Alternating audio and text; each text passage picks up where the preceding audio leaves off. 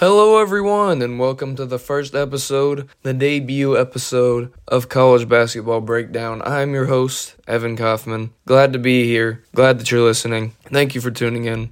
Uh, I'm a high school senior from Knoxville, Tennessee, and this show is obviously going to be about college basketball. It's going to be about everything pertaining to the world of college basketball, everything that's happening in and around the world of college basketball. And I figured what a better, there, there's not a better time to start this than the off season, which is what we're going through right now. Uh, a few weeks ago, we crowned our champion, the UConn Huskies. I'll get to them in a minute. Uh, currently, we are dealing with the massive turnover of the coaching carousel and the pervasive ever growing transfer portal that some teams are taking advantage of, some teams are getting hurt by. We're going to look into that in this episode. But like I said, the show is going to be going throughout the off season, a few times a week, one to two times a week. Uh, that frequency is going to be ramped up as we close in on the season in the later months of the year, October, November, whenever we get to start actually looking forward to college basketball because right now it's kind of like a pie in the sky that we're not going to be able to experience for a long while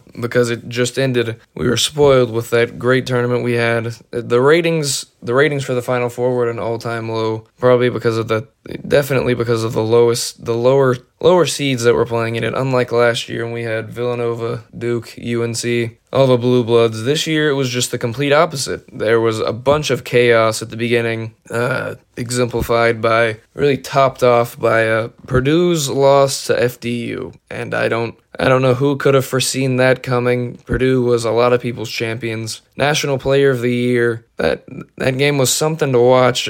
Busted a lot of it, about everyone's bracket. There were only there were a very small number of people who picked that Final Four. Kudos to them. But anyway, the frequency of these episodes will ramp back up as we get closer to the season. But right now we're doing the off season stuff. Uh, the shows will look different depending on what time of year it's being i'm talking to you guys and for example i'm the transfer portal stuff right now but uh transfer portal right now the coaching carousel everything pertaining to that. And then during the season we're gonna have uh, previews predictions and analysis analysis of games that have happened predictions for games yet to come which could be rocky. The sport's very hard to predict. And uh, previews for games some high profile games, some non high profile games, the major conference games. Uh, the conferences are going to look different this year with the realignment. Um, for example, Houston going to the Big 12. This specific episode, however, is going to be profiling most of the athletes that are still in the transfer portal and those who have got scooped up by their new homes come August. And uh, we're going to look at those who have committed and those who have not committed. Those who have not committed could still shape the landscape of the college basketball universe, namely Hunter Dickinson, but we'll get to him later. Well, like I said, I'd be remiss if I did not talk about the national champions this year, the UConn Huskies. What a team, what a dominant run. Some would say that their path got their path was probably easier than it should have been. For example, Arkansas beating Kansas. Kansas would have put up much more of a fight, might have even I don't know know about knock them out there because UConn deserving champions, great team, but definitely would have put up more of a fight than Arkansas. That was a 23 point game. Gonzaga, people were expecting that to be a game, blew them out by 27. What a dominant tournament run! They won by an average of 20 over their six games, and this in my opinion, definitely makes them a blue blood. Um, they have five championships since 2000. Recently, they are most definitely blue bloods, new bloods. Uh, you think about the blue bloods, that team, Sanogo, Jackson, Hawkins, they it was just a perfect team dynamic. They had Newton running the point, shifty guard, he could shoot. Uh, Jordan Hawkins, one of the best shot makers we've seen in the tournament and on this stage in a while. Jordan Hawkins, it seemed like he was just hitting from everywhere. Even in the Final Four and championship games when he was sick, he was still putting up numbers. And then Sanogo, easily the most outstanding player of the tournament. He was unstoppable inside no matter who was guarding him.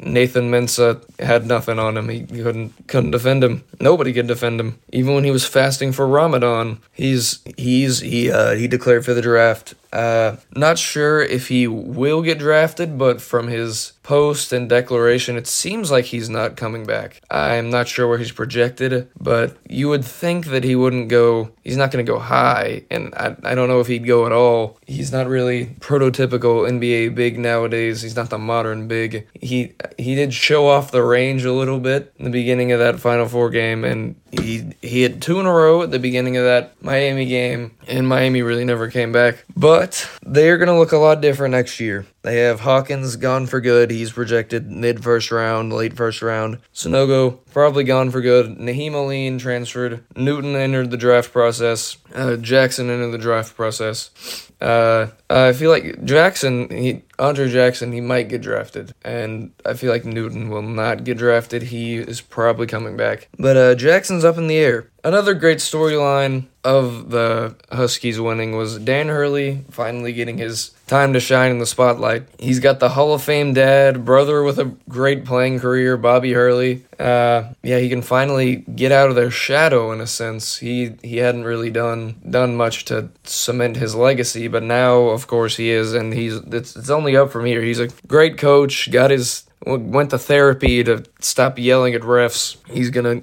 he's got he's gonna get UConn right. Uh, it's only up from here. Except this extremely talented team that they that's gonna happen anytime that you win a national championship. Those players are on the national stage and they're all gonna want to make more money, go to the NBA. It's every kid's dream. So that talented team is no more, obviously, but they do have Donovan Clingan back, Alex Karaban back, Joey Calcaterra back. So they have a good, they've got some good infrastructure to work with. Uh, do not write them off for next year. I also have to mention the other Final Four teams. Uh, FAU who expected FAU to be here? I didn't have a single bracket where they got out of the first round against Memphis. I thought Kendrick Davis would be too much for them, but no, Kendrick Davis was not too much for them. Neither was anybody else they played until until the San Diego State shot that sent them packing in the Final Four. But they immediately after that game, their head coach, he was already talking about focusing on next year. They can bring back their whole team pretty much. They can bring back their whole starting five for sure, except for Forrest, who is a very valuable sixth man. Moving on to SDSU, they have almost no one to bring back, but uh, it's clear that Brian Dutcher knows what he's doing. They had the season, he's been at the helm for a while now. They had the season and COVID season, they would have been a one or two seed. It felt like they got robbed for that. This was a little redemption run, get to the national championship, run into an absolute buzz saw of a team, but uh, they've got some transfers, and Brian Dutcher knows what he's doing, so they will not be pushovers for next year. Miami, they can bring they can bring everyone back except Wong has entered the draft. He was obviously a great player, huge part of their team, biggest part of their team, some would argue. And Jordan Miller, he is also in the draft. So they're gonna look a lot different next year. But Larrañaga had a good run, and they probably have Nigel Pack back. They probably have Norchad Omier. Uh, they they might. We'll have to see. We'll have to see what they do next year. But uh, the main the underline here is that uh, all four of those teams have amazing coaches. Dusty May, of FAU, amazing coach. Brian Dutcher, amazing coach. Dan Hurley, proving himself as an amazing coach. Jim Larrañaga, he's been around for a long time. He knows what he's doing, amazing coach. And that's what gets you. That's that's what gets you to March, and that's what gets you through March. Great coaches. Just think about Izzo. I think about Izzo this year. They were a little seeded, underseeded out, underseeded for having Izzo as your coach. I know that doesn't really factor into the seeding process, but Izzo versus USC, that was easy. Izzo versus Marquette, even. Izzo versus Smart, that was easy.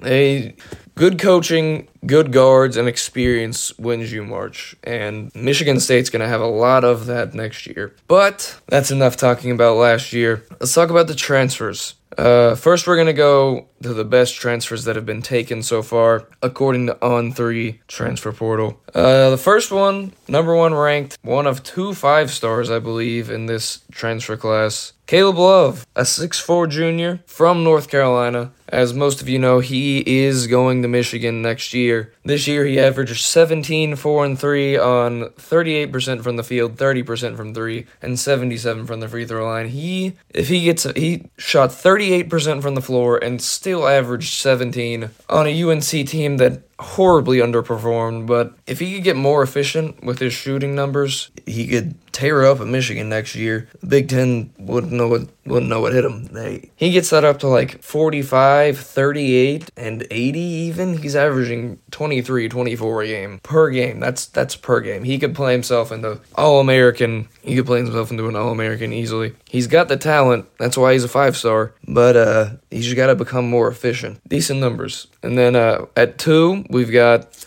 JJ Starling from Notre Dame. Uh, Mike Brey's team was also a team that horribly underperformed this year. They brought back a lot this year, except for Blake Wesley, and uh, he was he was an integral part of the team last year. They beat Alabama in the first round, but uh, JJ Starling was a six four freshman. He averaged 11, 3, and one. He was a five star coming out of high school. You see the potential. The freshman year numbers weren't really there. Only 11, 3, and one. You wouldn't think that he, that would be the number two taken transfer already, but you see the potential. He's gonna go play for Syracuse, prestigious program and I think it's only up from him from for him from here. Speaking of unused potential so far, five star coming out of high school, the number three taken transfer so far, Kel'el Ware, seven foot freshman. He was kind of advertised at coming out of high school as this long shot blocker who could step back and hit the three, catch lobs. He only averaged seven, four, one assist, and one block this year on somewhat limited minutes for somebody of his talent level or projected talent level could have been. But he transferred from Oregon to Indiana, going to go play for Mike Woodson, looking to replace Trayce Jackson Davis, and uh, and I think that I think he could definitely make a splash there. That was a good decision.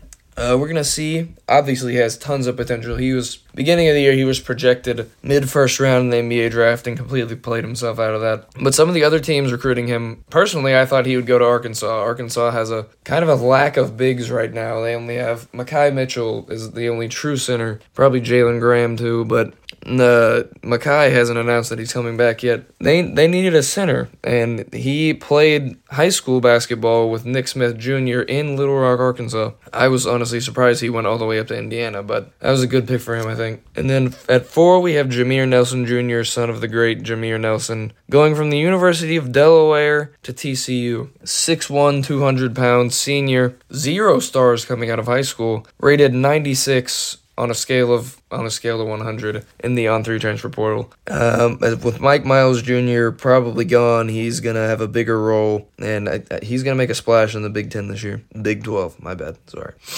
And then at five, we've got Khalif Battle. Khalif Battle scored 18 points a game, grabbing four boards and two, dishing out two assists on splits of 41% from the field, 35 from three, and 90% from the free throw line. He's taking his talents from Temple to Arkansas.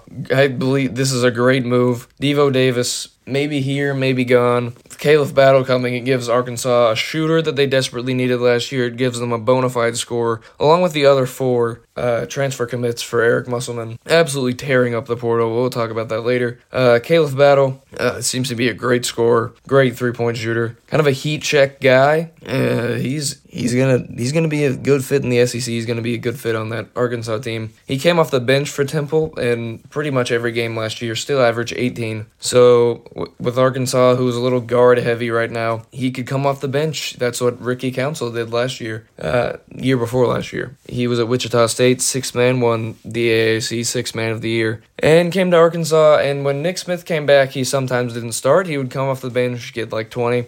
he's gonna be similar to that in the way in the way that you can play him from the starting lineup, from the bench. It doesn't matter. It doesn't affect his mental. He's gonna get buckets either way. At six, from Tulane, I love this signing for the LSU Tigers, who are looking very dangerous for next year. Jalen Cook, six foot point guard, former three star, now a four star in the portal, rated 95 overall out of 100. Uh, he averaged at Tulane last year. He averaged 20 points, 3 boards, and 5 assists on shooting splits of 45, 35, 85. Jalen Cook to LSU. I love this move. It, LSU was a disaster of a season last year after all the Will Wade stuff came crashing down on Matt McMahon. Barely won any games in conference this year. Beat Arkansas, beat Vanderbilt, actually beat uh, South Carolina in the first round of the SEC tournament. But they are reloading. People want to come play for Matt McMahon, and they probably have more transfers yet to come. But I love this uh, initial signing of Jalen Cook. Again, 23 and 5, great numbers. At seven, we have LJ Cryer from Baylor, former four star, committing to Houston, but also testing the draft waters. The odds are he will not get drafted, and he will. He intends on playing at Houston, just going to the draft to get some feedback on what he could do better, as most of these people who are just testing the draft waters are. I think of Devo Davis from Arkansas. He's going to be doing that along with a bunch of other people. LJ Cryer to Houston. It's a good move. It, Kelvin Sampson gets his guy. Marcus Sasser leaving. He gets another scoring point guard, which LJ did very well at Baylor, along with two the two point guards he was playing with, uh, Keyonte George and Adam Flagler. Last season, LJ shot he had 15 points a game, two rebounds, two assists on very very good shooting splits. 44% from the field, 42% from 3 and 90% from the free throw line. This dude can fill it up at the drop of a hat. At 8, we have Jesse Edwards from Syracuse. Jesse averaged 14, 10, 2 and 2 blocks last year for the Orange, and he will be going to West Virginia along with Kerr Kriisa, which is a very, very interesting dynamic there. They they are currently number one in the two four seven transfer portal rankings for team wise. So they they've got something brewing over there in West Virginia. At nine, we have Adrian Baldwin. He follows head coach of former head coach of VCU to Penn State, Mike Rhodes. Adrian Baldwin is at nine in these rankings. And lastly, at number 10, rounding out the top 10, we have Walter Clayton Jr. from Iona. I believe he shot 95 plus percent from the free throw line. Uh, he's a great combo guard, six-three sophomore. He was with Rick Pitino at Iona and figured he'd take his talents down to Gainesville, join the Florida Gators, rounding out the top 10 there. Uh, I already mentioned Kerr Kriisa. He's an interesting prospect to me outside of the top 10. Uh, he he was kind of a dark spot for Arizona at some points this year, but he's a great passer. He can shoot when he needs to. Uh, I, he went to he's going from Arizona to West Virginia. As I already said, him and Jesse Edwards teaming up is a very interesting, very interesting combo there. Before the uncommitted, before I talk about the uncommitted transfers, however, I want to take a look at the biggest winners of the transfer portal so far. And some people say the introduction of NIL a few years ago made the transfer portal more relevant because a player can go a player can be playing really well at a team that's not doing well or doesn't have the chance to be in like a big market SEC, Big 10, Big 12, Power 5 conference, so they're not going to be seen by as many people. The NIL opportunities are not going to be as good. They can play well there, get recruited, and I like I like the possibility of people going from it's happening a lot, obviously. I like the possibility of people going from really small schools that don't really have a chance to give them a lot of money to these Power 5 schools and I just I, I appreciate moving of players in NIL. I don't think trans I don't think the transfer portal is ruining the game. Uh, I think I think it's great for college basketball, keeping up with all the player movements. It's not seeming very monopolistic so far.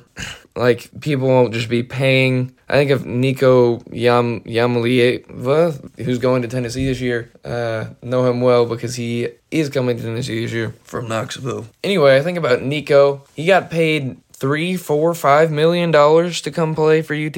So that though that was one of the first announcements after relatively close to the NIL being allowed. I thought that's what it would be like for other sports, college basketball, but it's it's not seeming that way. Kentucky, Duke, Carolina, they're not paying transfers millions of dollars to come play for them and then they they just get they just get the best transfer class. No, that's not what it's seeming so far. The athletes can get paid, but it just seems like they're doing what's best for them at this very moment in time. It may become more monopolistic as, I've tried to as I've tried to exemplify here. But I like I like what it's doing. I like what it's doing for the game. Anyway, let's jump right in to the current top 10 transfer portal rankings of teams. At 1, we have West Virginia with two 4 stars, two 3 stars. Jesse Edwards, Kerr Kriisa are heading that group. That seems to be an impressive group so far. Maybe adding more. Bob Huggins knows what he's doing over there. The Mountaineers are going to be dangerous next year. Maybe not dangerous, but at the very least interesting. And at two, two four seven has it as Arkansas, who has a slew of four star transfers, including Tramon Mark, Minifield, Jeremiah Davenport, Khalif Battle, and El Ellis. All of these transfers so far are crazy, and they might not even be done yet. I know they're in the running for Hunter Dickinson. It's not looking like they they they they are in the running for Hunter Dickinson, and according to people close to the Hogs organization, the best is yet to come. So we'll we'll see about that. I find that a little out there, a little fishy, considering the roster space is questionable at best although they do have a lot of people leaving this year for the draft. That team was so talented yet underperformed. At three, 247 has NC State, headed by MJ Rice, a former five star McDonald's All American from Kansas, who somewhat underperformed this year. Was injured for some of the year. And Jayden Taylor, who also had Arkansas in his final two. It was between NC State and Arkansas. He chose Arkansas. He chose NC State. They are currently ranked number three. At number four, we have LSU. Huge signing class for LSU, led by Jalen Clark from Tulane and Jordan Wright. Jordan Wright is a talented guard who was at Vanderbilt and did a little interconference transferring, went from Vanderbilt to LSU. He's a great scorer, can fill it up when he wants to. Uh, good shot maker, great defender. He's an all around very solid player. And Will Baker, a center from Nevada, is also coming in to LSU. They have the makings of a great. They're not done yet either. They have the makings of a great team next year. At least the beginning beginnings of it. At five, we have Syracuse. They've got uh, J.J. Starling from Notre Dame, Chance Westry from Auburn. Two huge upside players. If they pan out, Syracuse is going to be very dangerous in Jim Boeheim's first year not coaching. At six, we have Kel'el Ware. At six, we have Indiana, led by Kel'el Ware. They're gonna be they're gonna be interesting. They're gonna be extremely interesting next year. At seven, we have TCU. That class is led by Jameer Nelson Jr. from Delaware. At eight, we have Houston with the addition of LJ Cryer, who is heading that class, that transfer class. Nine is Virginia who Virginia's Virginia's a Virginia's an interesting situation. They they brought in uh Andrew Rohde from St. Time, St. Thomas and Jordan Minor from Merrimack. Those are the two four-star transfers that they brought in. Both smaller colleges, and we'll see how it pans out. Tony Bennett has a history of losing in the first round, so it might not matter anyway. They're terrible. Lost to Furman beginning of this year, beginning of the tournament this year. what I think of the UMBC loss, but now they're not the only one seed to lose to a 16 seed. Purdue saved them there. Rounding up the top 10, we have Ed Cooley's Georgetown Hoyas. Uh, he's getting them right over there. He's bringing in transfers who are coming to Providence, bringing them into Georgetown. People from Providence are moving over to Georgetown, and he's he's getting them right over there. He's a great coach. He just ran into a Kentucky team that was playing really well, and Kentucky would have beat Kansas State had Antonio Reeves and Jacob Toppin showed up to that game.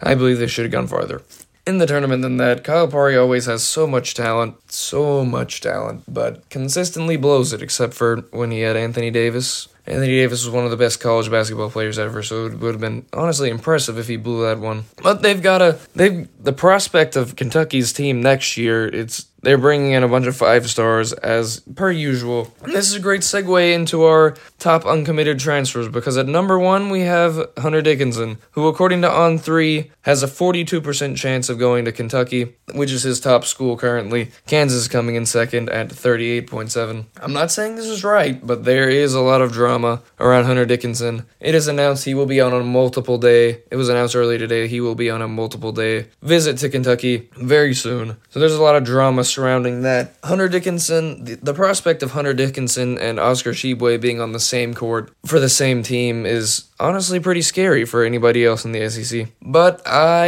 am a firm believer that he will go back to the DMV, Maryland, Georgetown, where he's from. Uh, Maryland hired one of his high school coaches onto the on the coaching staff actually, so that may be an incentive for him. Only time will tell. He's being very he's not he's not he's not giving us anything. He's people the Kentucky fans think he's going to Kentucky, Maryland fans think he's going to Maryland, the group thinks he's going to Kansas. I we'll see. As I said, Arkansas is in the mix. There were a few teams that contacted um, Hunter through Zoom. Arkansas was one of those teams, but he is going on a visit to Kentucky. At number two, we have Max Abmas, an absolutely fill it up scorer from Oral Roberts who captured the hearts of a lot of basketball fans in the 2021 tournament, first tournament back from COVID, where Oral Roberts advanced very far in the tournament, Elite Eight, if I'm not mistaken. Uh, he was back this year, and they got destroyed by Duke in the first round. It was a highly highly anticipated upset potential, but when people expect an upset, it's not gonna it's not gonna happen that way usually.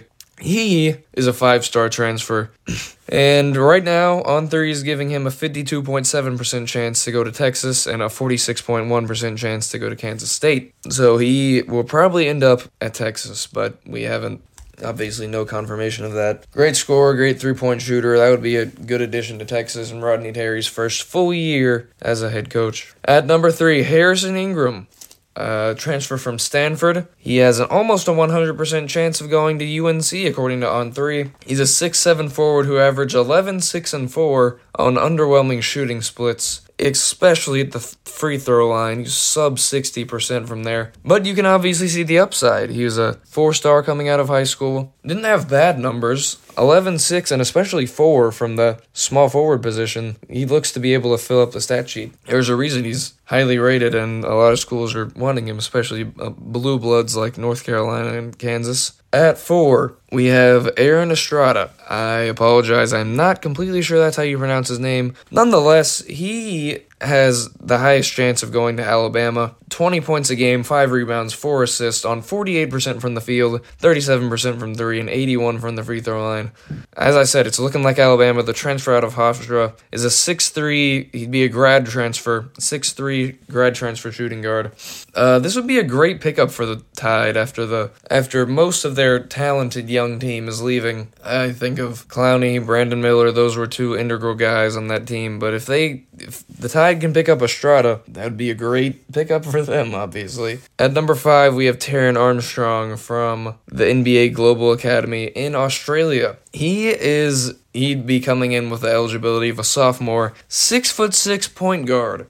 He has the highest chance to go to Gonzaga currently, and they need a true point guard. They're bringing in a good class with Dusty Stromer heading it. Taran Armstrong would be a great fit at Gonzaga, six foot six point guard weighing in at 190. Uh, tall point guards are hard to compete with. I think of Anthony Black, six seven this year from Arkansas. He averaged like 13, 5, and 5 around there. They're hard to contain. They get to the rim, they can just see over the defense, especially if they're great playmakers. They're really, really dangerous. Outside of the top five, there are some interesting prospects, including Andrew Nembhard, who is most likely going to Arizona. I'm Gonna go join the Wildcats over there. And another interesting prospect I highlighted was Olivier Nkamhoua from Tennessee. This transfer was unforeseen at best, and he brings what he's going to bring to his next program. He's going to bring supreme athleticism, streaky offensive production. Against Texas this year, he, he had he had 25 plus points against both Texas and Duke in the second round. He was the one of the only reasons the Volunteers won that game. So I found I found that interesting that he was gonna transfer out, but it takes a special kind of player to play for Rick Barnes for multiple seasons. Like Santiago Vescovi, he's coming back to Tennessee for his fifth and final season with the COVID year eligibility. He you gotta play great defense and shoot well. And most of the time the Vols some of the time the Vols don't really shoot that well. So I, I personally I thought that Nkamhoua transferring from UT was interesting. We've still yet to hear from Josiah Jordan James if he's coming back.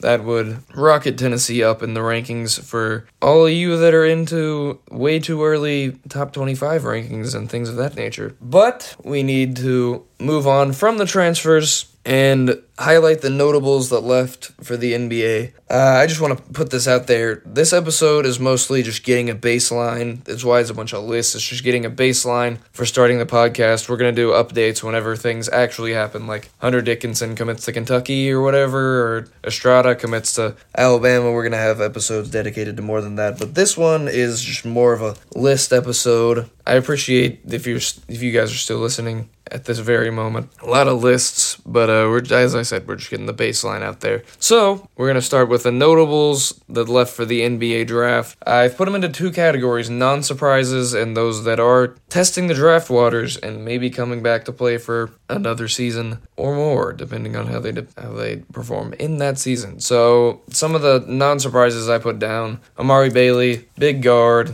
highly touted NBA prospect, was a five-star coming out of high school. Uh, Anthony Black, huge point guard, projected top ten pick. Uh, Noah Clowney really played himself into this conversation. Uh, at the beginning of the year, people were not projecting him in the draft or not high in the draft, and he's he's surprised us. So I don't he shouldn't really be in the non-surprises category looking at it from a preseason standpoint, but he showed he showed us what he could do. He can step out, hit the three, he can play defense with his long wingspan, he can catch lobs, dunk, mid-range, anything you want. He's him and Brandon Miller were an, almost an unbeatable duo, especially in the SEC. Uh, Grady Dick, Keyonte George, Jordan Hawkins, Taylor Hendricks of UCF, GG Jackson, Dereck Lively, all people that all all athletes that we knew would leave go to the draft after their first year. Uh, Jarace Walker, Cam Whitmore, Dariq Whitehead, Cason Wallace, Cason, Wallace played himself into this conversation as well, along with Brandon Miller. At the beginning of the year, Brandon Miller was projected, however, he was not projected where he is now. He's now projected in many mock drafts to be the first college player taken off the board after Scoot Henderson and Victor Wembanyama, of course. And those testing the draft waters include uh, some of the more interesting names I put down Adem Bona, Charles Bediako, uh, Broome from Auburn, Tshiebwe, which is extremely important in the decision of Hunter Dickinson. Uh, if Tshiebwe, if it's seeming more likely that Tshiebwe is going to get drafted, more likely he's going to be gone. That'll bring Hunter Dickinson in, and even if he, even if Tshiebwe is coming back, I think that would also bring Hunter Dickinson in. But that's extremely important just for the Kentucky organization. Him coming back for his third year at Kentucky, averaging like 16 and 16 both years. Uh, Zach Edey just recently announced that he will be testing the NBA draft waters, along with uh, Tyrese Hunter from Texas, Jordan Walsh, and Devo Davis from Arkansas. Zach Edey is extremely interesting and important in the hopes of Purdue for next season. They are returning almost everybody. They had a lot of freshmen who played valuable minutes and could uh, they could make a lot of things happen next year if Edey comes back.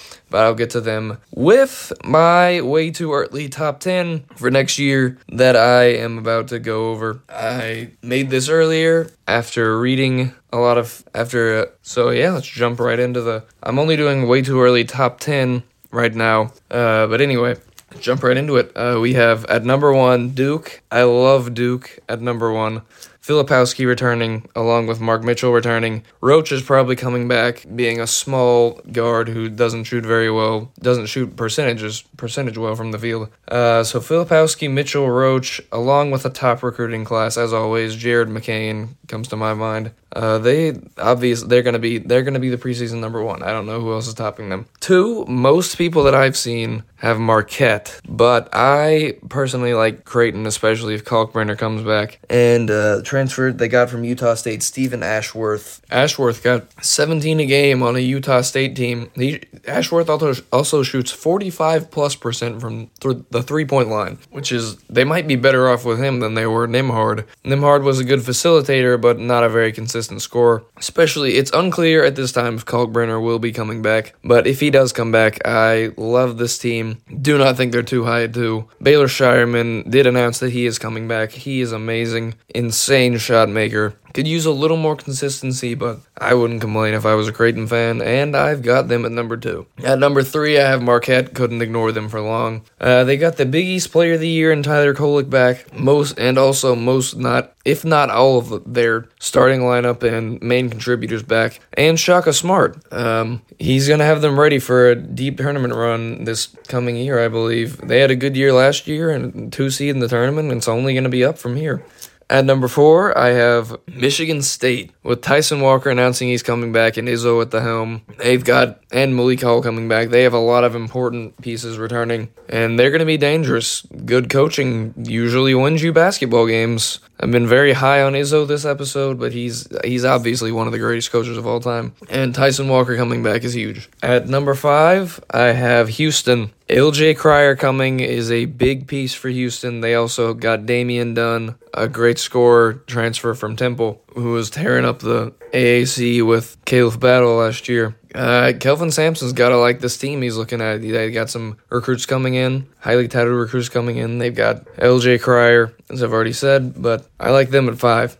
At six, we've got FAU. I couldn't ignore them either for much longer. They have from a team that went 35 and 4 last year. They lost 4 games. They lost 4 games and won 35 of them. Uh, Dusty May really likes really likes where this team is at. They are returning their whole starting five, only losing their sixth man, assuming there are no late transfers As I already said, Forrest he's he has to leave. He used up all his eligibility. He's he's gone. But they do have their whole starting five back. Dusty May after the championship game, when people were asking about next year, he was all he was saying was they were going to be ready, but they were also going to miss Forrest. So we're going to see how it goes. Uh, I 1,000, 10,000% believe they should be in the top 10. Number 6 might even be a little low. But anyway, we have at 7, I put Arkansas, mainly because of the transferring class coming in. They also have two five stars, Layden Blocker and Baye Fall. Their ceiling is extremely high, this Arkansas team. Ellis Minifield, Mark Davenport battle, the five that they brought in so far, and they might not even be done, as I said earlier. Muss always just reloads the team.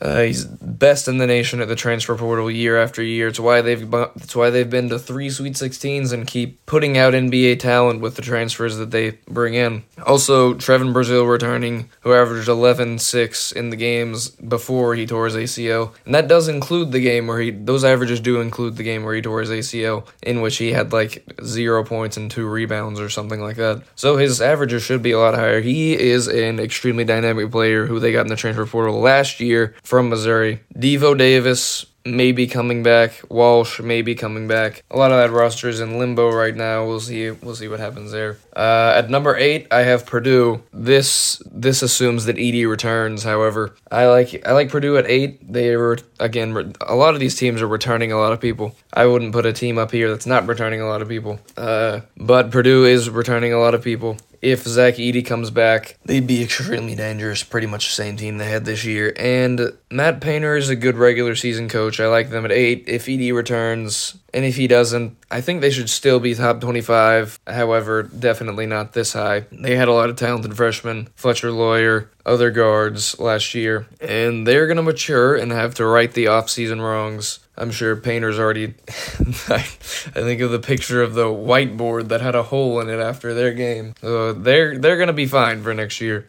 At nine, I have Alabama, who lost a lot of talent, but also may be getting a lot of talent back and maybe getting a lot of talent through the transfer portal. Aaron Estrada, I believe if he signed with Alabama, they would honestly, it would probably catapult them into the top five. It's going to be a lot of turnover for sure for Coach Nate Oats. We got Brandon Miller leaving, Clowney leaving. Sears and Bediako are uh, testing the draft waters, but they will most likely come back. Uh, they're losing a lot of talent. They most of these rosters are in limbo. We just don't know with a lot of people who are testing draft waters who's going to the draft, who's staying, and we won't know that for some time. But I've got Alabama at nine right now. I really think they move up to at least seven if Estrada signs. And at ten, I've got UConn. Some people have them higher, but I I just can't justify it with both Sanogo and Hawkins gone. Uh, however, like I was saying, they do have Calcaterra, Karaban, Clingan back next year, maybe Newton. They again, the roster's in limbo, uh, but too much is up in the air for them right now for me to put them any higher than ten. But I did have to do my due diligence and put them in here, give them their respect. They've also got a solid recruiting class that they're importing, of course. But that's the top ten for me at this current moment. Uh, anyway, that'll do it for the first episode, uh, the first off-season episode. Thank you for making it this far. If you have, thank you for listening. We will be back soon, sometime this week or next. This is only the beginning. Thank you for listening.